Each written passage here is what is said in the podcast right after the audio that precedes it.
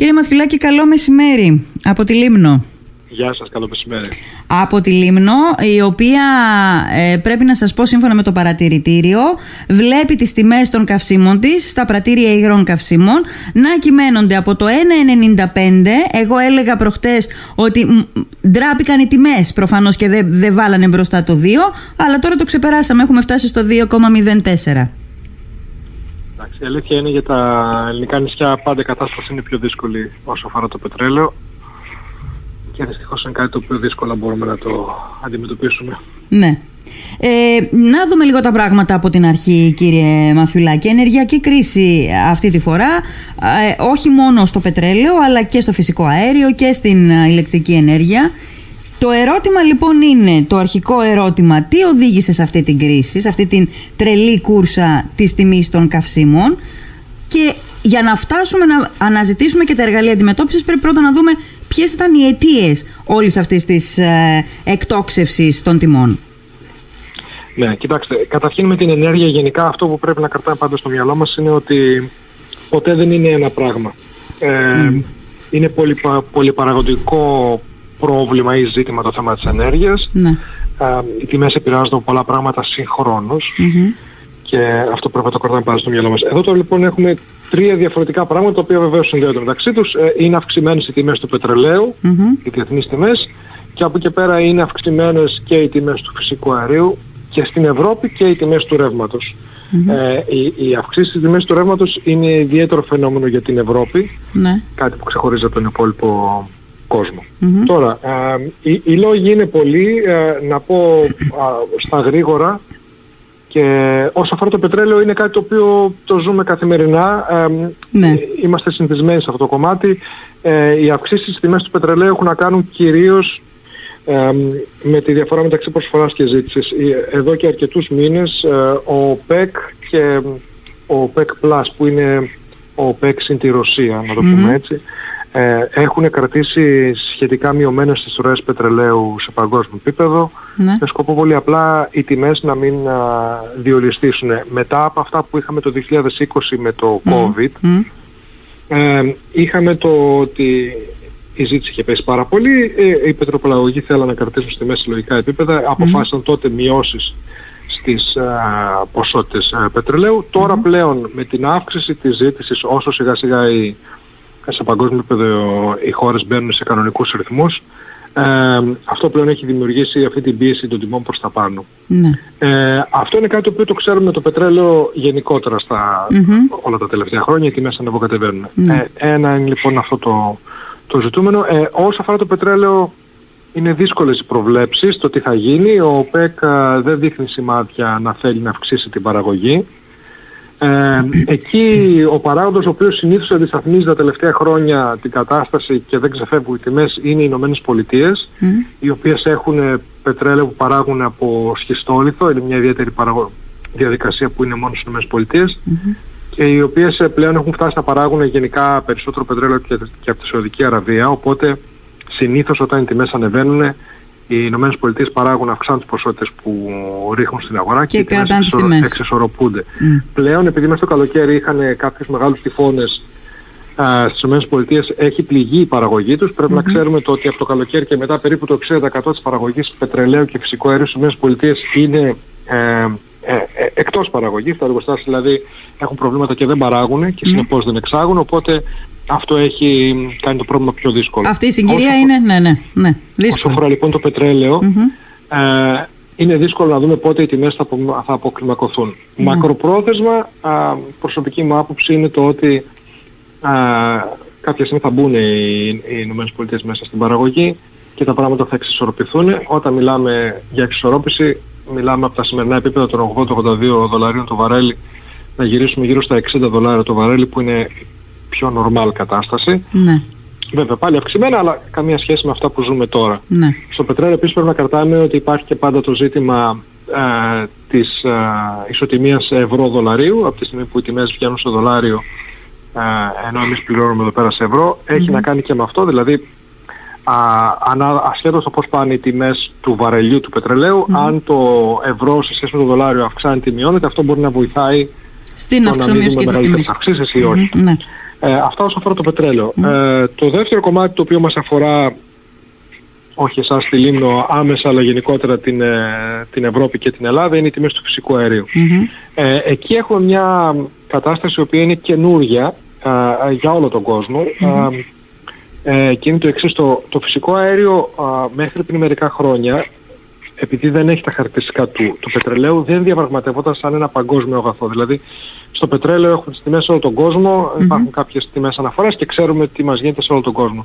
Στο φυσικό αέριο επειδή η μεταφορά του κυρίως γινόταν παλαιότερα μέχρι και πριν 10-15 χρόνια ήταν κυρίως με αγωγούς mm-hmm. και κυρίως με συμφωνίες μεταξύ δύο κρατών δεν είχαμε τη διαπραγμάτευσή τους σε χρηματιστήρια σε τόσο μεγάλο βαθμό. Ναι. Ε, αυτό που έχει αλλάξει τα τελευταία 10-15 χρόνια είναι ότι πλέον έχουμε το υγροποιημένο φυσικό αέριο, αυτό που ξέρουμε ως LNG, το οποίο ουσιαστικά είναι φυσικό αέριο το οποίο α, ψύχεται μέχρι που γίνεται υγρό και έτσι μπορεί και μπαίνει σε τάνκερ και μεταφέρεται. Άρα η, ε, η, μεταφορά του ε, προσωμιάζει με αυτή του πετρελαίου ουσιαστικά. Πάρα πολύ σωστά. Πάρα πολύ σωστά. Και από τη στιγμή που η μεταφορά του προσωμιάζει το πετρέλαιο και τα υπόλοιπα χαρακτηριστικά αρχίζουν και προσωμιάζουν. Και τι συμβαίνει λοιπόν τα τελευταία 10 χρόνια περίπου.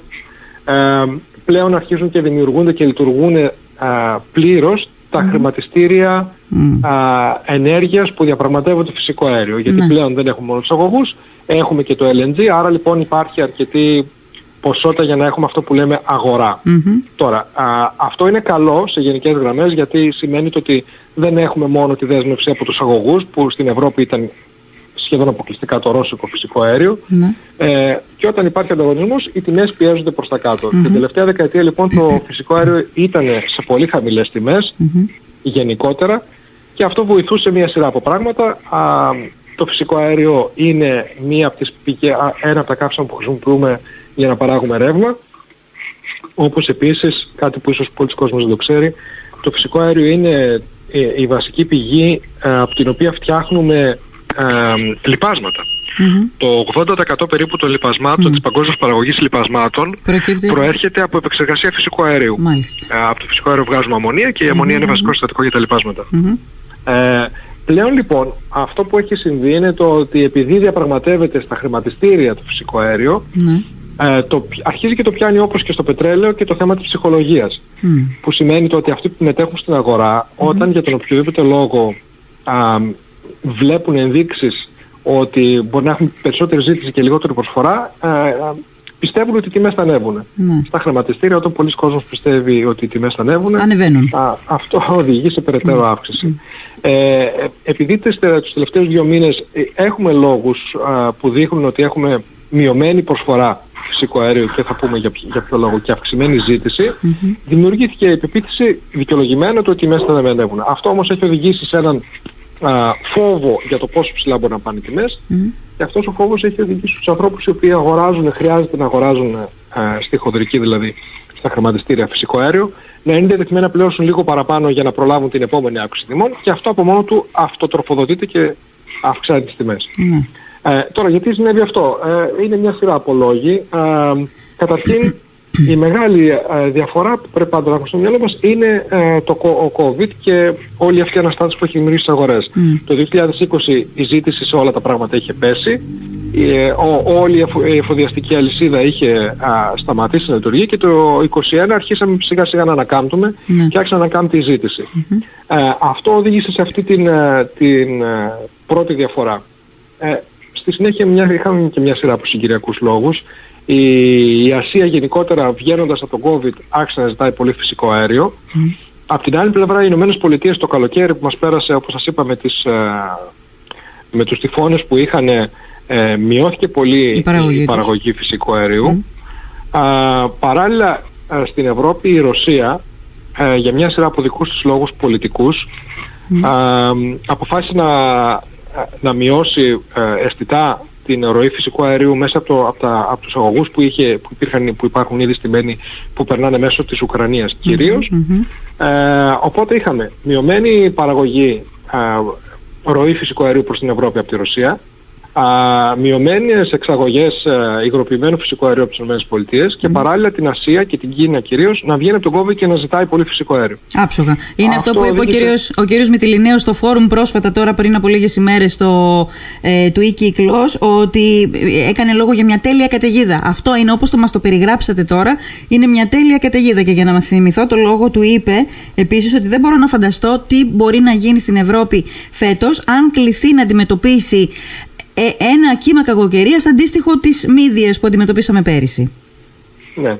Ε, εν πολλής έχει δίκιο. Α, όμως α, νομίζω ότι δεν θα φτάσουμε σε τέτοιες υπερβολικές καταστάσεις. Βεβαίως, αν μου επιτρέψετε να πω, επειδή όντως το, η έκφραση τέλεια καταιγίδα χρησιμοποιείται πολύ τον τελευταίο καιρό, ε, η καταιγίδα θα είναι τέλεια εντός εωικών, δηλαδή πραγματικά άσχημη, αν θα αρχίσουν να έχουμε και ελλείψεις ε, σε ενέργεια. Ακόμα δεν έχουμε φτάσει εκεί.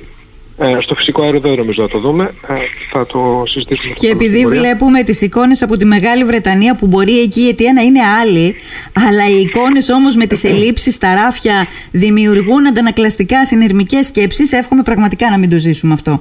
Ε, ναι, ε, δέστε, όσο ναι. το φυσικό αέριο δεν έχουμε λόγο να ανησυχούμε για αυτό το κομμάτι. Ε, ε, μπορεί στην Ελλάδα να μην έχουμε τρόπους να αποθηκεύσουμε το φυσικό αέριο. Στην mm-hmm. ε, υπόλοιπη Ευρώπη όμως υπάρχει αυτή η δυνατότητα. Ε, και αυτή τη στιγμή η αποθήκευση φυσικού αερίου που είναι, α, έχουμε αρκετές αποθήκες στην Ευρώπη, είναι, οι αποθήκες μας είναι γεμάτες περίπου κατά 75%. Mm-hmm. Βεβαίως είναι ένα από τα πράγματα που ακούμε τον τελευταίο καιρό. Ναι. Ε, συνήθως τα επίπεδα της αποθήκευσης όταν ξεκινάει ο χειμώνας mm. οι αποθήκες φυσικού αερίου είναι γεμάτες περίπου στο 90%. Mm-hmm. Οπότε τώρα στο 75% υπάρχει ένας φόβος ότι είμαστε πιο κάτω από τα νορμάλ επίπεδα. Ναι. Παρ' όλα αυτά υπάρχει αρκετό φυσικό αέριο, ε, δεν θα υπάρχει ζήτημα ε, τροφοδότηση με φυσικό αέριο ε, στην Ευρώπη. Ναι. βέβαια, για μια χώρα σαν την Ελλάδα που δεν έχουμε να αποθηκεύσουμε και περιμένουμε ότι, ότι μπαίνει κάθε φορά στον όγκο, είναι λίγο πιο δύσκολα τα πράγματα, αλλά δεν νομίζω να, να αντιμετωπίσουν πρόβλημα. Ναι. Αυτοί οι λόγοι που είπαμε ε, οδήγησαν στο να αυξηθούν οι τιμές του φυσικού αερίου. Από εκεί πέρα αρχίζουν οι καραμπόλες, γιατί όταν αυξάνεται η τιμή του φυσικού αερίου, από τη μια πλευρά άσχετο με τα ενεργειακά, έχουμε αυξήσεις ε, στα λοιπάσματα και άρα στα τρόφιμα. Αυτό είναι κάτι λοιπόν που πρέπει να το περιμένουμε τους επόμενους μήνες. Ε, το οποίο είναι πολύ άσχημο και πολύ δύσκολο και θα επηρεάσει κυρίως ε, τον αναπτυσσόμενο κόσμο, όχι τόσο τον αναπτυγμένο, αλλά είναι κάτι που θα το δούμε και εμείς. Δηλαδή οι τιμές των τροφίμων θα συνεχίσουν να αυξάνονται από αυτό το κομμάτι. Ε, απ' την άλλη μεριά επηρεάζει την ηλεκτροπαραγωγή. Από τη στιγμή που έχουμε ένα μεγάλο κομμάτι της παραγωγής ρεύματος στην Ευρώπη και στον κόσμο γενικά αλλά και στην Ευρώπη να παράγεται μέσω α, της καύσης φυσικού αερίου ε, Λογικό είναι ότι επηρεάζει το, το, το, αρχικό κόστος. Ναι. Εκεί λοιπόν φτάνουμε στο τρίτο σκέλος του, της καταιγίδας όπως την περιγράψατε πολύ σωστά που είναι η αύξηση της τιμής του ρεύματος την οποία την καταλαβαίνουμε και θα την καταλαβαίνουμε όλοι μας. Ε, εκεί έχουμε ε, επίσης μια σειρά από πράγματα. Ξεκινάμε από το φυσικό αέριο γιατί έτσι που αυξάνεται η πρώτη ύλη το κόστος α, αμέσως αμέσως αυτό περνάει στις τιμες και εκεί όμως στην Ευρώπη έχουμε τη διαφορά ότι μέχρι πριν μερικά α, δεν είχαμε μια παρευρωπαϊκή αγορά ηλεκτρισμού, να το πω έτσι. Ναι. Ε, ακόμα δεν έχουμε, απλά αυτό που έχει συμβεί, ε, η Ευρωπαϊκή Ένωση έχει προσπαθήσει πολύ τα τελευταία 10 χρόνια ναι. να βοηθήσει στο να ενοποιηθούν οι αγορές του ρεύματος στην Ευρώπη. Η λογική είναι ότι αν έχω ροή ρεύματος από τη, από τη μία χώρα στην άλλη, αυτό βοηθάει στο να εξισορροπούνται οι τιμές και να κρατιούνται Ε, γιατί αλλιώς όσο τα συστήματα της κάθε χώρας ήταν απομονωμένα, ε, ήταν η κάθε χώρα έρμη των καταστάσεων που είχε. Όσο καλύτερα λειτουργούν η δυνατότητα να εξάγει και να εισάγει κανείς ρεύμα από άλλες χώρες, mm-hmm. αμέσως αμέσως ε, οι τιμές εξορροπούνται και έρχονται σε ένα επίπεδο και αυτό δούλευε τα τελευταία χρόνια όταν λέμε τα τελευταία χρόνια, την τελευταία πενταετία, ε, που η Ευρωπαϊκή Ένωση προσπάθησε να, φτιά, να φτιάξει αυτή την αγορά, ε, λειτουργούσε προς τα κάτω. Δηλαδή οι τιμές ε, πιέζονταν προς τα κάτω. Ναι. Πιεζόταν. Ε, τώρα βλέπουμε την άλλη όψη του νομίσματος, που είναι ότι οι τιμές ανεβαίνουν. Οπότε αυτή η ψυχολογία ε, που α, ξεκίνησε από το φυσικό αέριο περνάει πλέον και στο ρεύμα γιατί όλοι περιμένουμε το ότι αυτή που το καύσιμο ανεβαίνει ανέβηκε η τιμή του ρεύματος και έχουμε αυτά τα πράγματα. Ναι. Ε, εκεί είχαμε μεγάλες αξιομοιώσεις και βεβαίως εκεί παίζει και ο ρόλο και τι θα κάνει η Ρωσία γιατί όλοι περιμένουν το τι φυσικό αέριο θα από τη Ρωσία. Αλλά ε, ενδεικτικό το πόσο μεγάλο κομμάτι, ε, μεγάλο ρόλο παίζει η ψυχολογία είναι το ότι πριν καμιά εβδομάδα, περίπου 10 μέρες, ε, που ήταν λίγο πιο έντονα τα, τα φαινόμενα με τις αυξήσεις του ρεύματος, ο Ρώσος Πρόεδρος ε, είπε για παράδειγμα ότι εντάξει εμείς θα βρούμε τρόπο να ρίξουμε περισσότερο φυσικό αέριο στην Ευρώπη. Ε, τη μέρα που έκανε αυτές τις δηλώσεις ήταν ε, η τιμή του φυσικού αερίου ήταν στα 140 ευρώ η μεγαβατόρα, είναι αυτό που το μετράμε, και μέσα σε 2-3 ώρες έπεσε στα 100, στα 100 ευρώ η μεγαβατόρα. Δηλαδή είχαμε μια, μια μείωση μια αποκλιμάκωση περίπου 30% μέσα σε 2 ώρες, που ναι. δεν αιτιολογείται από κάποιο πραγματικό μέγεθος, ήταν καθαρά ψυχολογία. Ναι. Δηλαδή ε, βιώθηκαν λίγο οι φόβοι του, των ε, παιδιτών που αγοράζουν φυσικό αέριο και έτσι πέσαν οι τιμές και αντίστοιχα πέσαν και λίγο στο, στο ρεύμα. Μάλιστα.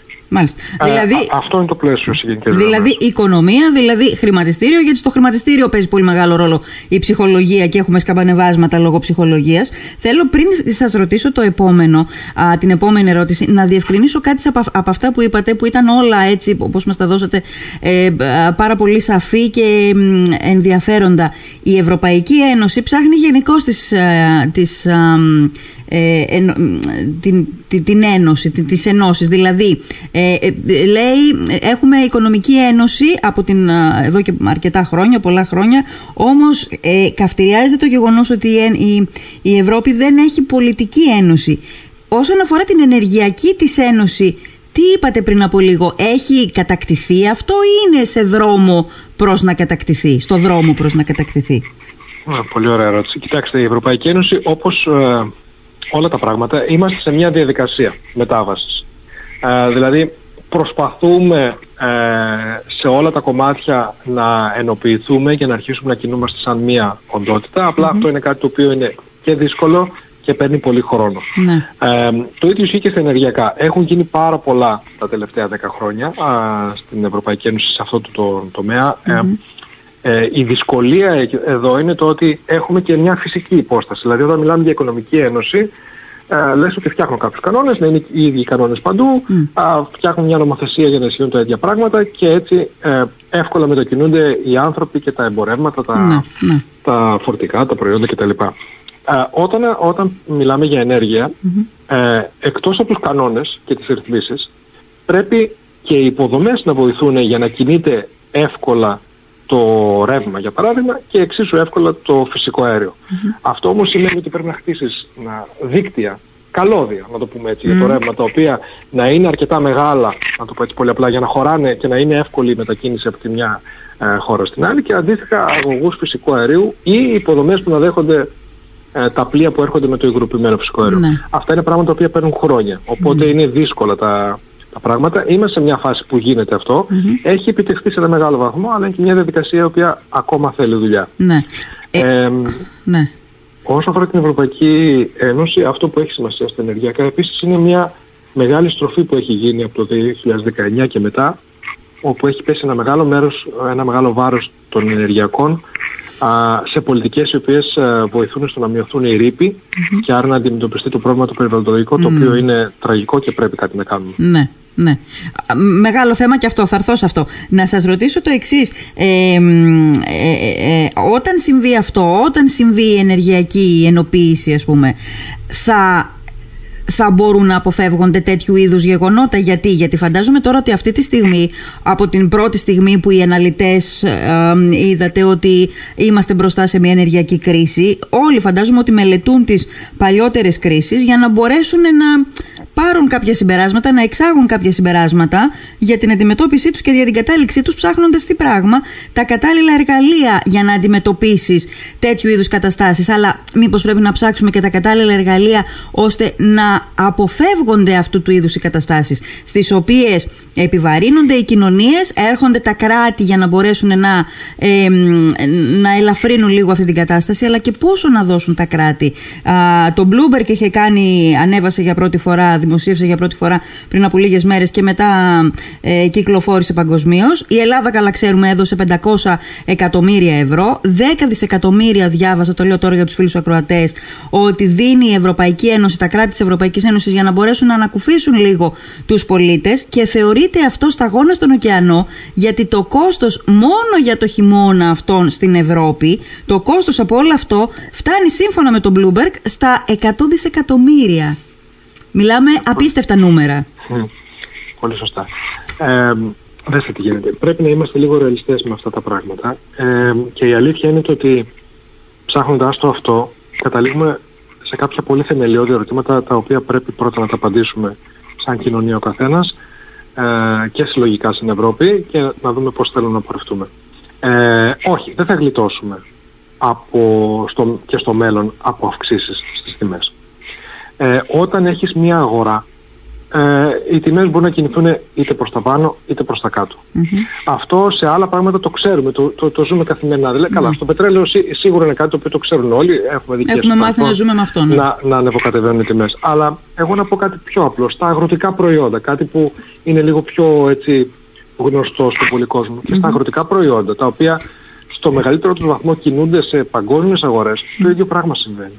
Στην Ελλάδα, ας πούμε, έχουμε παραγωγή βαμβακιού. Το βαμβάκι ε, κάτι αντίστοιχο γίνεται. Στα σιτηρά, κάτι αντίστοιχο. Δηλαδή, μπορεί να έχουμε ε, μια περίοδο που σε παγκόσμιο επίπεδο οι παραγωγοί σιτηρών έχουν προβλήματα, οι τιμές θα ανέβουν. Mm-hmm. Άπαξ και ανέβουν οι τιμές στα σιτηρά, με τη σειρά τους επηρεάζουν μια σειρά από πράγματα. Ναι. Και είναι κάτι το οποίο, με το οποίο ζούμε.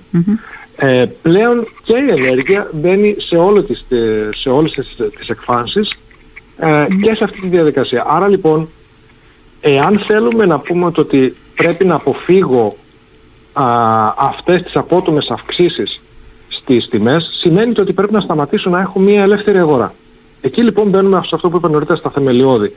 Πρέπει λοιπόν να αποφασίσουμε ότι θέλω να έχω μια ελεύθερη αγορά ή δεν θέλω να έχω. Εκεί η εύκολη λίστα ήταν να πούμε ότι όχι παιδιά δεν θέλουμε ελεύθερη αγορά, θέλουμε το κράτος να ελέγχει τις τιμές, να τις κρατάει χαμηλά έτσι ώστε ο κόσμος να μην ταλαιπωρείται και να μην ε, επιβαρύνεται με μεγάλες αυξήσεις ε, στις τιμές της ενέργειας γιατί ας πούμε το ρεύμα είναι κάτι τόσο βασικό δεν μπορείς να κάνεις χωρίς, χωρίς το, τον ναι. ηλεκτρισμό.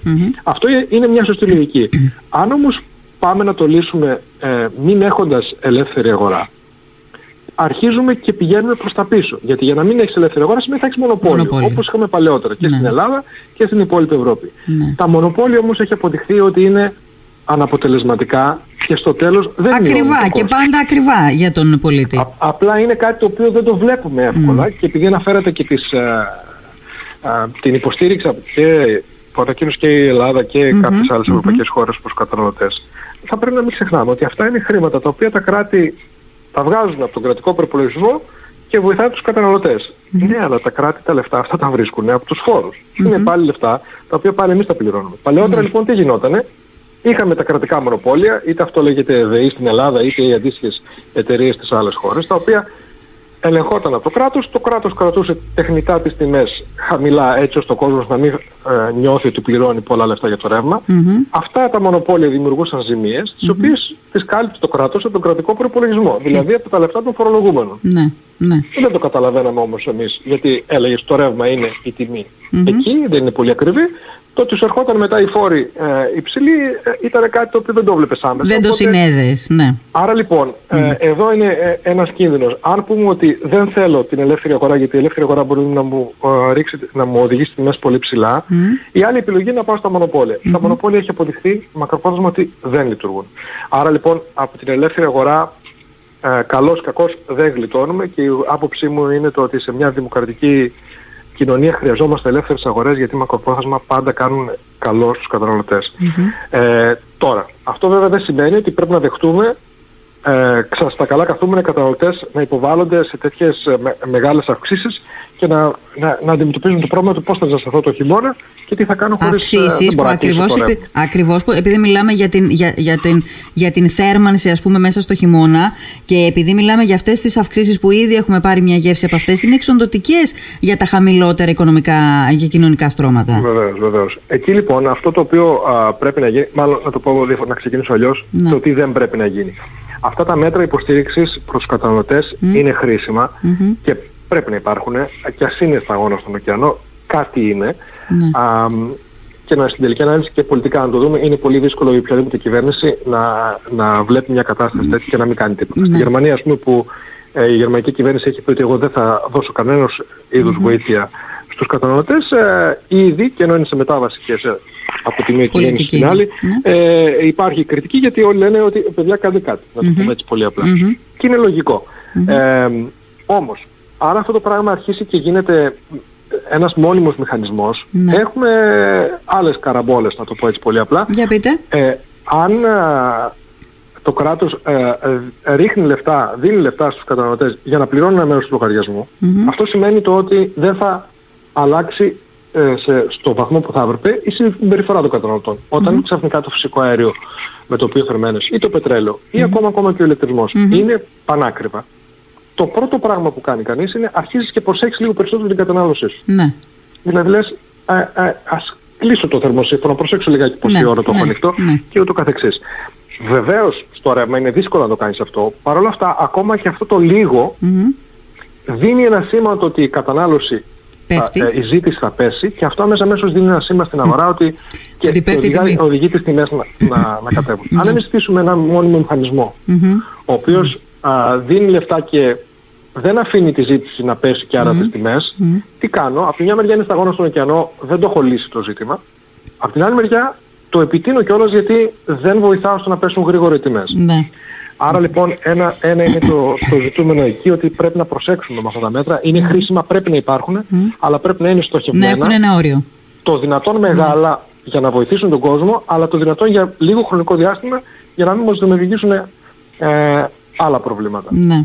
Ε, από εκεί και πέρα, αυτό που έχουμε μπροστά μας να δούμε είναι το ότι δεν μπορούν να αντέξουν τα κράτη ούτως ή άλλως. Οι προπολογισμοί τους δεν μπορούν να αντέξουν να στηρίζουν το, τον κόσμο για πολύ Άρα πρέπει να δούμε με ποιο τρόπο αυτές οι απότομες αυξήσεις στις τιμές ναι. δεν θα περνάνε στον τελικό λογαριασμό που πληρώνει ο καταναλωτής. Πώς γίνεται Αυτό για να γίνει ναι. υπάρχουν εργαλεία τα οποία εξουσίας τι γίνεται. Αν δεν θέλεις να επηρεαστείς από βραχυπρόθεσμες αυξήσεις ναι. πρέπει ο τρόπος με τον οποίο υπολογίζονται τα τιμολόγια να παίρνει μέσους όρους για μεγαλύτερες χρονικές διάρκειες. Να το πω πολύ απλά. Εμείς έχουμε στους τελευταίους δύο μήνες τις τιμές να είναι ε, πολύ Ε, τους τελευταίους 12 μήνες όμως, ναι. ε, τους προηγούμενους 10 δεν ήταν τόσο αυξημένες οι τιμές. Ναι. Εάν το τιμολόγιο το οποίο πληρώνει ο, ο καταναλωτής είτε στο ρεύμα είτε στο φυσικό αέριο ε, βγαίνει σαν ένας μέσος όρος του κόστους του τελευταίου 12 μήνου, θα είναι με αυξημένη τιμή, αλλά, αλλά δεν θα είναι όσο είναι το, τους τελευταίους δύο μήνες. Άρα μπορεί να μην είναι και τόσο φθηνό όσο ήταν πριν 10 μήνες, αλλά δεν θα είναι και τόσο ακριβώς όσο είναι τώρα. Άρα θα, είμαστε, ναι. θα έχουμε κάποιους μέσους όρους οι οποίοι είναι πιο ε, ναι. μια Αυτό που λέτε είναι πολύ λογικό, αλλά το ερώτημα που, ε, που δημιουργείται είναι το εξής. Αυτό βολεύει τους καταναλωτές γιατί η, η αύξηση, εν πάση περιπτώσει, και να υπάρχει αύξηση, δεν θα είναι τόσο ε, κραυγαλαίο όπως είναι τώρα αυτή τη στιγμή. Αλλά βολεύει, εξυπηρετεί τους παρόχους, εξυπηρετεί τις εταιρείες, γιατί αν δεν εξυπηρετεί τις εταιρείες, τότε μήπως είναι πιο επικίνδυνο αυτό για να φύγουμε από την ελεύθερη αγορά και να φτάσουμε πάλι σε μονοπωλιακές καταστάσεις; Κοιτάξτε, ε, επειδή ακριβώς μιλάμε για πολύ έτσι θεμελιώδη πράγματα. Στην ελεύθερη αγορά ε, υπάρχει μια λογική που λέει ε, η κάθε εταιρεία κάνει ό,τι θέλει και, και αν δεν τα πάει καλά κλείνει. Και υπάρχει και μια άλλη λογική που λέει ότι OK, okay, εντάξει όλα αυτά, αλλά πρέπει και το κράτος να έχει τους ελέγχους του για να ακριβώς να αποφεύγει τις ε, μεγάλες αυξομοιώσεις. Ναι. Ε, κατά τη γνώμη μου το σωστότερο είναι το δεύτερο, γιατί ειδικά σε κάποια πράγματα όπως ε, η ενεργεια που το να κλείνουν απλά οι εταιρείες θα δημιουργεί άλλα προβλήματα, γιατί ας πούμε δεν γίνεται αύριο να κλείσει η ΔΕΗ, γιατί θα έχουμε όλοι πρόβλημα. Άρα λοιπόν πρέπει με κάποιο τρόπο και ελεύθερη αγορά να έχουμε, αλλά και να, να αποφεύγουμε τέτοιες ε, υπερβολικές καταστάσεις. Αυτό μπορεί να γίνει και πρέπει να γίνεται στις σωστά οργανωμένες κοινωνίες, βάζοντας στο κράτος κάποιους αυστηρούς κανόνες για το πώς πρέπει να δουλεύουν οι εταιρείες. Κάτι το οποίο οι εταιρείες θα το κάνουν από μόνες τους. Δηλαδή, μια εταιρεία, ένας πάροχος ρεύματος που λειτουργεί σωστά, θα πρέπει αυτό που είπαμε νωρίτερα να το, να το έχουν σκεφτεί από μόνοι τους. Πρέπει να σκεφτούν να αγοράζουν την, την ενέργεια την οποία μετά πουλάνε σε εμάς να την αγοράζουν με τέτοιο τρόπο σταδιακά μέσα σε ένα έτος και να περνάνε τις τιμές καταναλωτές αντίστοιχα σταδιακά έτσι ώστε να μην επιβαρύνονται και οι ίδιοι από τις αυξήσεις να είναι μοιρασμένοι μεσιόροι και ο κόσμος να μπορεί να πληρώνει και να μην έχουν προβλήματα. Ε, επειδή όμως ένα κράτος δεν μπορεί να βασιστεί στο αν η κάθε εταιρεία το σκέφτεται σωστά ή λειτουργεί πιο οπορτουνιστικά και λέει τώρα είναι φθηνά, Ναι. αγοράζω φθηνά, μετά ακριβά αγοράζω ακριβά και δεν με νοιάζει τι θα γίνει.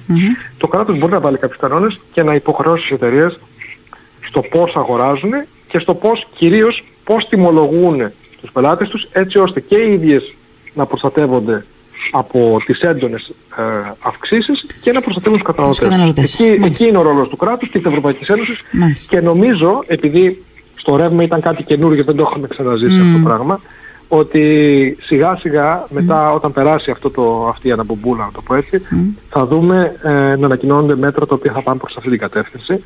Ακόμα και μέσω, όσο είμαστε μέσω της καταιγίδας, είναι δύσκολο να σχεδιάσει ναι, κανείς ναι. σωστά τέτοια πράγματα. Ναι. Θεωρώ όμως ότι δεν έχουμε πολύ καιρό μπροστά μας μέχρι να αρχίσουν οι τιμές σιγά σιγά να επανέρχονται σε πιο νορμάλ επίπεδα. Ναι. Στις διεθνείς αγορές, στα τιμολόγια μας μάλλον θα καθυστερήσουμε λίγο να το δούμε. Νομίζω ότι όμως ότι μετά τα, τις γιορτές, μετά τα Χριστούγεννα και την αλλαγή του έτους, σιγά σιγά θα αρχίσουμε να βλέπουμε μια αποκλιμάκωση η οποία θα βοηθήσει και στην ψυχολογία. Ναι στη χοντρική αγορά, η ναι. οποία σιγά σιγά θα περάσει και στους καταναλωτές. Άρα, συμφωνείτε με την α, πρόεδρο της Ευρωπαϊκής Ένωσης, την Κριστίν Λαγκάρτη, η οποία είπε ότι το φαινόμενο θα είναι παροδικό και ότι μετά τα Χριστούγεννα θα αρχίσει κάπως να αποκλιμακώνεται. Εγώ θέλω να ρωτήσω και το εξής, ε, κύριε Μαθιουλάκη, γιατί κάθε φορά ε, στο background κάθε ενεργειακής κρίσης, και σε αυτή συμβαίνει το ίδιο, σε αυτή τη συγκεκριμένη υπάρχει και ένα ιδιότυπο ε, πολιτικό μπραντεφέρ μεταξύ Ευρωπαϊκής Ένωσης και Ρωσίας. Πάντα το, το ενεργειακό ζήτημα έχει τέτοιες προεκτάσεις πολιτικές, παιχνίδια γεωπολιτικά, παιχνίδια πολιτικά. Ε, α, ποια πιστεύετε εσείς ότι θα είναι η έκβαση αυτής της ιστορίας, αυτού του ιδιότυπου μπραντεφέρ μεταξύ Ευρωπαϊκής Ένωσης και Ρωσίας και μπορεί ο επαπειλούμενος χειμώνας, ε, το κρύο, οι τσουχτερές τιμές, ο, ο, ο φόβος των πολιτικών για πολιτικό αντίκτυπο να λειτουργήσει ως μοχλός πίεσης ώστε η Ευρώπη να υποχωρήσει στις απαιτήσεις της Ρωσίας ώστε αυτή να ανοίξει της, ε, τη στρόφιγγα τη, του φυσικού αερίου. Κοιτάξτε, εδώ τώρα μπαίνουμε σε πιο έτσι βαθιά πράγματα και είναι, ε, είναι ζητήματα που αφορούν τη μεγάλη εικόνα. Η μεγάλη εικόνα στην Ευρώπη όσο αφορά τα ενεργειακά είναι η σχέση που έχει η Ευρώπη με τη ρωσια Ε, παραδοσιακά η Ρωσία ήταν ε, προμηθευτής πρώτων υλών γενικότερα mm-hmm. της Ευρώπης. Αυτό είναι κάτι το οποίο ε, υπάρχει τα τελευταία 200 χρόνια. Ναι. Ε, με τα ενεργειακά, αυτό που έχει γίνει και το έχει εντοπίσει η Ευρωπαϊκή Ένωση ήδη εδώ και αρκετό καιρό είναι το ότι έχουμε μια εξάρτηση με τη Ρωσία. Ναι. Χρειαζόμαστε και το φυσικό αέριο και το πετρέλαιο, γιατί και πολύ πετρέλαιο πουλάει η Ρωσία στην, ε, στην Ευρωπαϊκή Ένωση. Χρειαζόμαστε την ενέργεια από τη Ρωσία, αυτό είναι, αυτό είναι σίγουρο. Η Ευρώπη λοιπόν εδώ και αρκετό καιρό έχει προσπαθήσει να μειώσει αυτή την εξάρτηση, γιατί αποδεδειγμένα η Ρωσία έχει χρησιμοποιήσει την ενέργεια ως εργαλείο για να ασκεί πολιτικές πιέσεις ε, στην Ευρωπη Από την άλλη πλευρά η Ρωσία για τους δικούς της λόγους ε, έχει ένα εργαλείο το οποίο θέλει να το χρησιμοποιήσει. Ε, και τι είναι αυτό; η Ρωσία χρειάζεται παραδοσιακά ε, για πολιτικούς λόγους ε, και το έχει ζήσει, να το πω έτσι, ακόμα από τους Νεπολεόντες πολέμους, να το πούμε έτσι. Χρειάζεται μια ζώνη επιρροής πέρα από τα σύνορά της, ε, όπου ναι μεν δεν είναι Ρωσία, αλλά η Ρωσία μπορεί και το επηρεάζει, έτσι ώστε να κρατάει μακριά αυτό που θεωρεί ως απειλή προς την Ρωσία. μετά το, το τέλος του ψυχρού πολέμου και την πτώση της ε, Σοβιετικής Ένωσης, η Ρωσία είχε μόνο έναν τρόπο να το κάνει αυτό, ε, μέσω της ενέργειας. Αυτό λοιπόν που έχει γίνει τα τελευταία χρόνια είναι το ότι ε, η Ρωσία προσπαθεί να στήσει ένα δίκτυο αγωγών γύρω από τη Ρωσία και σε χώρες που θα μπορούσε να επηρεάζει για να μπορεί να χρησιμοποιεί τις ροές της ενεργειακές ε, ακριβώς για να έχει αυτές τις ζώνες επιρροής έξω από τα σύνορά της. Ναι. Ε, μέχρι πριν λίγο καιρό, ε, κυρίως η αγωγή φυσικού αερίου της Ρωσίας ερχόταν μέσω της Ουκρανίας και διαχειριζόταν σε όλη την Ευρώπη, σε εμάς κατέβαινε μέσω της Βουλγαρίας ε, και διάφορα κανάλια το οποίο πηγαίνουν σε όλη την Ευρώπη. Αυτό που γίνεται τον τελευταίο καιρό, η Ρωσία έχει, θέλει να κλείσει τη ροή φυσικού αερίου από την Ουκρανία και να την εγκαταστήσει με δύο μεγάλους αγωγούς.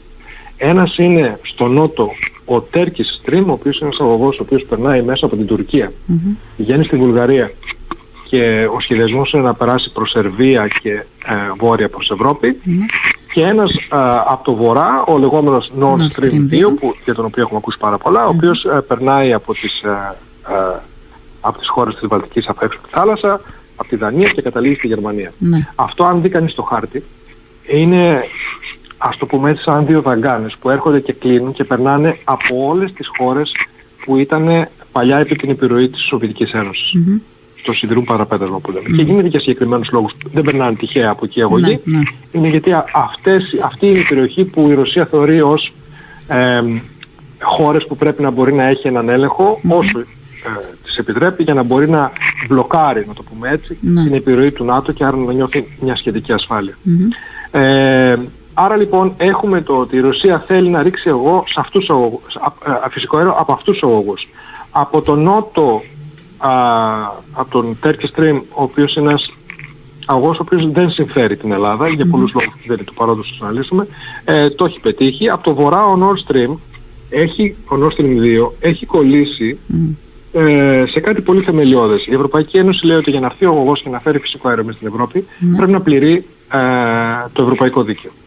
Υ- Υπάρχουν δύο βασικοί κανόνες ε, που έχει βάλει η Ευρωπαϊκή Ένωση ε, για τους αγωγούς που έρχονται μέσα στην Ευρώπη και λένε τι, ότι όταν, όταν έχεις έναν αγωγό φυσικού αερίου που έρχεται στην Ευρώπη θέλω καταρχήν ένα μέρος του αγωγού να επιτρέπεις και άλλους, εκτός από σένα που το έχεις φτιάξει, όποιος, και να, όποιος και να είναι αυτός, Ναι. να επιτρέψεις και άλλους να ρίχνουν φυσικό αέριο μέσα στον αγωγό Να μην έχεις το μονοπόλιο δηλαδή. είναι η πρόσβαση προς τρίτους. Για ποιο λόγο το λέει αυτό η Ευρωπαϊκή Ένωση, έτσι ώστε αν η οποιαδήποτε Ρωσία ή το Αζερμπαϊτζάν, γιατί εδώ στο Νότο έχουμε Ναι. και άλλους αγωγούς, αν για κάποιο λόγο θες το χρησιμοποιήσεις σαν πολιτικό εργαλείο και θες να μου κόψεις το φυσικό αέριο, αν στον ίδιο αγωγό μπαίνει και φυσικό αέριο από μια άλλη χώρα, Δεν θα μπορείς να το ναι, κάνεις. δεν είναι το ίδιο Ναι, δυνατό ναι, το ναι. εργαλείο. Άρα λοιπόν λέει ότι το 1 τρίτο περίπου του αγωγού πρέπει να είναι διατίθεται σε άλλους. Ένας δεύτερος κανόνας λέει ότι δεν μπορείς εσύ που μου πουλάς το φυσικό αέριο, να είσαι και ο ιδιοκτήτης του αγωγού. Θέλω να είναι μια χωριστή εταιρεία έτσι ώστε να μην ελέγχεις και την, πο- και την ποσότητα και τη διαδρομή. Ναι. Αν είναι μια χωριστή εταιρεία, ε, ελπίζω το ότι δεν θα είναι η ίδια συντονισμένη πολιτική πίεση. Αυτούς τους δύο κανόνες η Ρωσία για τον Nord Stream 2 δεν τους θέλει. Έχει ζητήσει από την Ευρωπαϊκή Ένωση να εξαιρεθεί από αυτούς τους δύο κανόνες Ναι. εδώ και αρκετό καιρό. Έχει πάει στα δικαστήρια, στο Ευρωπαϊκό Δικαστήριο, δύο φορές έχει χάσει τις, ε, ε, Τα δικαστήρια. το, ναι. το ζήτημα, ναι. Και τώρα έχει φτάσει σε ένα σημείο που λέει ότι, ε, κοιτάξτε κάτι, αυτή τη στιγμή ζορίζεται, χρειάζεται φυσικό αέριο. Εγώ μπορώ να σας το στείλω. Ε, Άρετε δώστε τους μου περιορισμούς εξαίρεση, για να- Δώστε μου εξαίρεση για Ναι. να πω. Εδώ λοιπόν είναι, εγώ το ονομάζω αυτό εκβιασμό, α, είναι ένα ζήτημα το αν η Ευρώπη α, θέλει να πει ότι «ΟΚ παιδιά εδώ θα κρυώσουμε, α, δεν πειράζει, ας κάνουμε λίγο μια έκπτωση στις αξίες μας προκειμένου να μην παγώσουμε». Ε, αυτό που είναι ένας επικίνδυνος δρόμος. Ναι. Γιατί αν μπούμε έτσι, μετά τη Ρωσία, έχουμε θέματα με τη Λευκορωσία, έχουμε θέματα με πολλούς άλλους. Αν αρχίσουμε Ναι. Γιατί αν στα ξεκινήσουμε βασικά- με το ενεργειακό, μπορεί να επεκταθεί ε, η διαδικασία εκτόσεων και σε άλλους τομείς και πάει λέγοντας. Ακριβώς. Εκεί λοιπόν, γιατί α, αρχίζει και γίνεται ένα, ε, ε, ένα παιχνίδι στρατηγικής εδώ πέρα, πρέπει να δούμε αν όντως η Ρωσία έχει τέτοια δύναμη προς την Ευρώπη.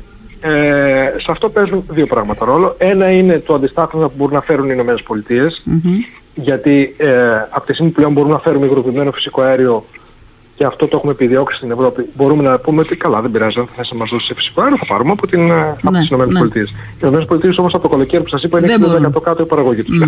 Άρα λοιπόν η Ευρώπη, ε, η Ρωσία πατάει σε αυτό. Είναι, κύριε Ε, Μαθιουλάκη, είναι πόλεμος κανονικός.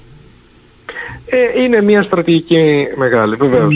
Ε, από την ε, άλλη μεριά, αυτό που πρέπει να, α, να κρατάμε υπόψη μας στην Ευρώπη είναι το εξής. Η Ρωσία, ναι μεν εμείς τη χρειαζόμαστε για την ενέργεια, η Ρωσία όμως χρειάζεται τα χρήματα που εισπράττει όταν μας πουλάει ενέργεια. Ε, δεν είναι απλά ότι έχει λεφτά και γίνεται πιο πλούσια η χώρα. Η Ρωσία βασίζεται περίπου το 80% των, ε, των εσόδων από την ενέργεια ε, πηγαίνουν άμεσα στον προπολογισμό τον κρατικό της ε, Ρωσίας, ένα μεγάλο κομμάτι του οποίου αφορά τον αμυντικό προπολογισμό της, ε, Ναι, της ναι. Ρωσίας. Η Ρωσία χρειάζεται τα χρήματα της ενέργειας για να κρατήσει τον αμυντικό της προπολογισμό εκεί που πρέπει, γιατί με αυτόν προβάλλει ισχύ σε περιφερειακό επίπεδο. Η Ρωσία είναι στη Συρία, α, Ναι, ναι, είναι στη Λιβύη, ναι, είναι σε ναι. πολλά σημεία. Και γιατί το χρειάζεται; Ε, για τη Ρωσία, για το εσωτερικό της χώρας, για τους Ρώσους, ε, είναι αποδεδειγμένο ότι χρειάζονται την αίσθηση ότι η Ρωσία είναι ακόμα μια μεγάλη χώρα. Αυτό το δείχνεις όταν προβάλλεις ισχύ προς τα έξω. Έχουμε λοιπόν την εξής αλυσίδα. Όσο η Ρωσία μπορεί να προβάλλει ισχύ προς τα έξω ότι είναι μέσα στα πράγματα, τόσο έχει αποδοχή το καθεστώς στο εσωτερικό. Άρα έχει σταθερότητα πολιτική. Ναι.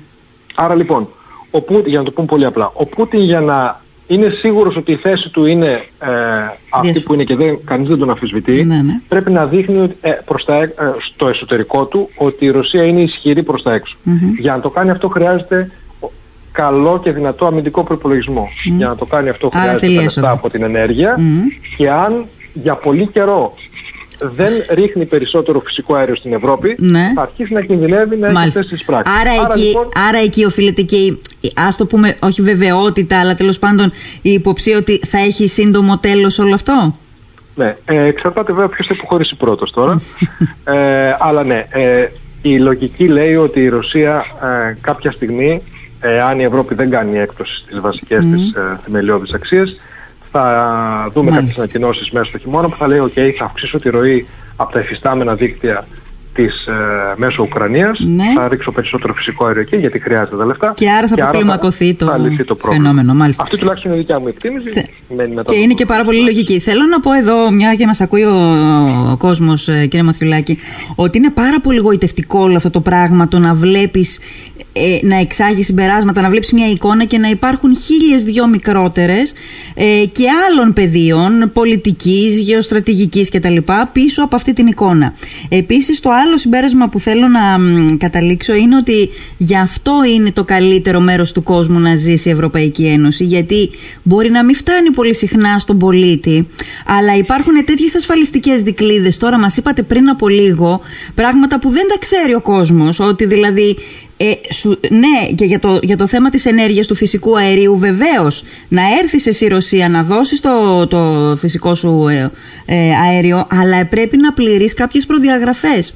Οι προδιαγραφές που μας είπατε, οι όροι που πρέπει να αποδεχτεί η Ρωσία είναι πραγματικά, ε, πώς να πω, φαίνεται ότι έχει, α, έχει προβλέψει για πάρα πολλά πράγματα, για όλα τα πράγματα ή σχεδόν για όλα η Ευρωπαϊκή Ένωση αλλά σ- αδικείται καμιά φορά από την εντύπωση που δημιουργείται στον κόσμο. Το άλλο που θέλω να πω είναι ότι πόσο εύκολα μπορούμε να κρίνουμε, ας πούμε είπαμε για την πολιτική πριν από λίγο για, τους, ε, για την πολιτική απόφαση να δοθούν χρήματα, να, να, να βοηθηθούν οι πολίτες ε, ε, πόσο κατακριτέο θα ήταν αυτό αν δεν γινόταν αλλά εάν γίνει όμως σε ένα βάθος χρόνου πόσο βοηθάει να διαιωνιστεί το πρόβλημα και όχι να εξαλειφθεί το πρόβλημα. Είναι πράγματα που δεν φτάνουν εύκολα στον κόσμο, στον πολίτη, δεν τα αντιλαμβάνεται εύκολα. Και το άλλο που θέλω εγώ να πω είναι ότι, το είπατε σε μια αποστροφή του λόγου σας, ότι αυτή η κρίση θα δημιουργήσει μάλλον και την επόμενη, την α, μ, κρίση στη, στη- στην τροφή, στο τρόφιμο. Δηλαδή πρέπει να είμαστε προετοιμασμένοι, το είπε και κάποιο κυβερνητικό στέλεχος εχθές νομίζω, ότι τα επόμενα χρόνια πρέπει να προ- είμαστε προετοιμασμένοι ότι θα πηγαίνουμε από κρίση σε κρίση. Κοιτάξτε, ε, πάλι γυρνώντας σε πολύ έτσι θεμελιώδη πράγματα, ε, ο κόσμος όσο μικραίνει, όσο δηλαδή το παγκόσμιο εμπόριο και οι παγκόσμιες συναλλαγές ολοκληρώνονται, ε, είναι λογικό το ότι ε, οπουδήποτε συμβαίνει κάτι, νομίζω με τον COVID το είδαμε πολύ χαρακτηριστικά, ε, έχει πλέον άμεσο αντίκτυπο σε όλες τις υπόλοιπες περιοχές του κόσμου. Αυτό είναι κάτι το οποίο ε, πάλι ή θα είμαστε απομονωμένοι ο καθένας στα σύνορά του χτισμένοι και άρα δεν θα επηρεαζόμαστε από άλλους αλλά θα τρογόμαστε με τα δικά μας θέματα Ναι. ή αν αποφασίσουμε όπως έχει όλος ο κόσμος προς τα εκεί πάει Ναι. ε, έχουμε Έχει αναπτυγμένες εμπορικές σχέσεις και συνεπώς και πολιτισμικές και όλο το κομμάτι με όλους τους υπόλοιπους Ναι. εκτιθόμαστε και στους κινδύνους αυτής της κατάστασης που είναι το ότι πάντα θα μας επηρεάζει κάτι που δεν μπορούμε να το φανταστούμε σε από Ναι. τη μια άκρη του κόσμου στην Ναι, άλλη. ναι. Λοιπόν, κύριε Μαθιουλάκη, θέλω να σας ευχαριστήσω. Δεν ξέρω αν το έχετε καταλάβει, αλλά μιλάμε ε, 45 λεπτά. Ήταν πάρα πολύ ενδιαφέροντα όλα όσα μας είπατε.